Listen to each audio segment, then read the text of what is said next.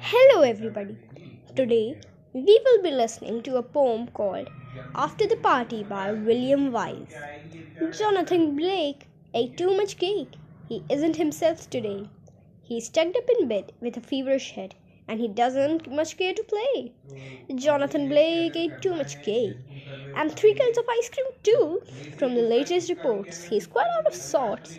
I'm sure the reports are true. I'm sorry to state that he also ate six pickles, a pie, and a beer. F- in fact, I confess, it's a reasonable guess. He ate practically everything there.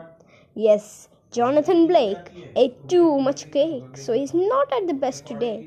But there's no need to sorrow. If he'll come da- back tomorrow, I'm sure he will be out of out to play.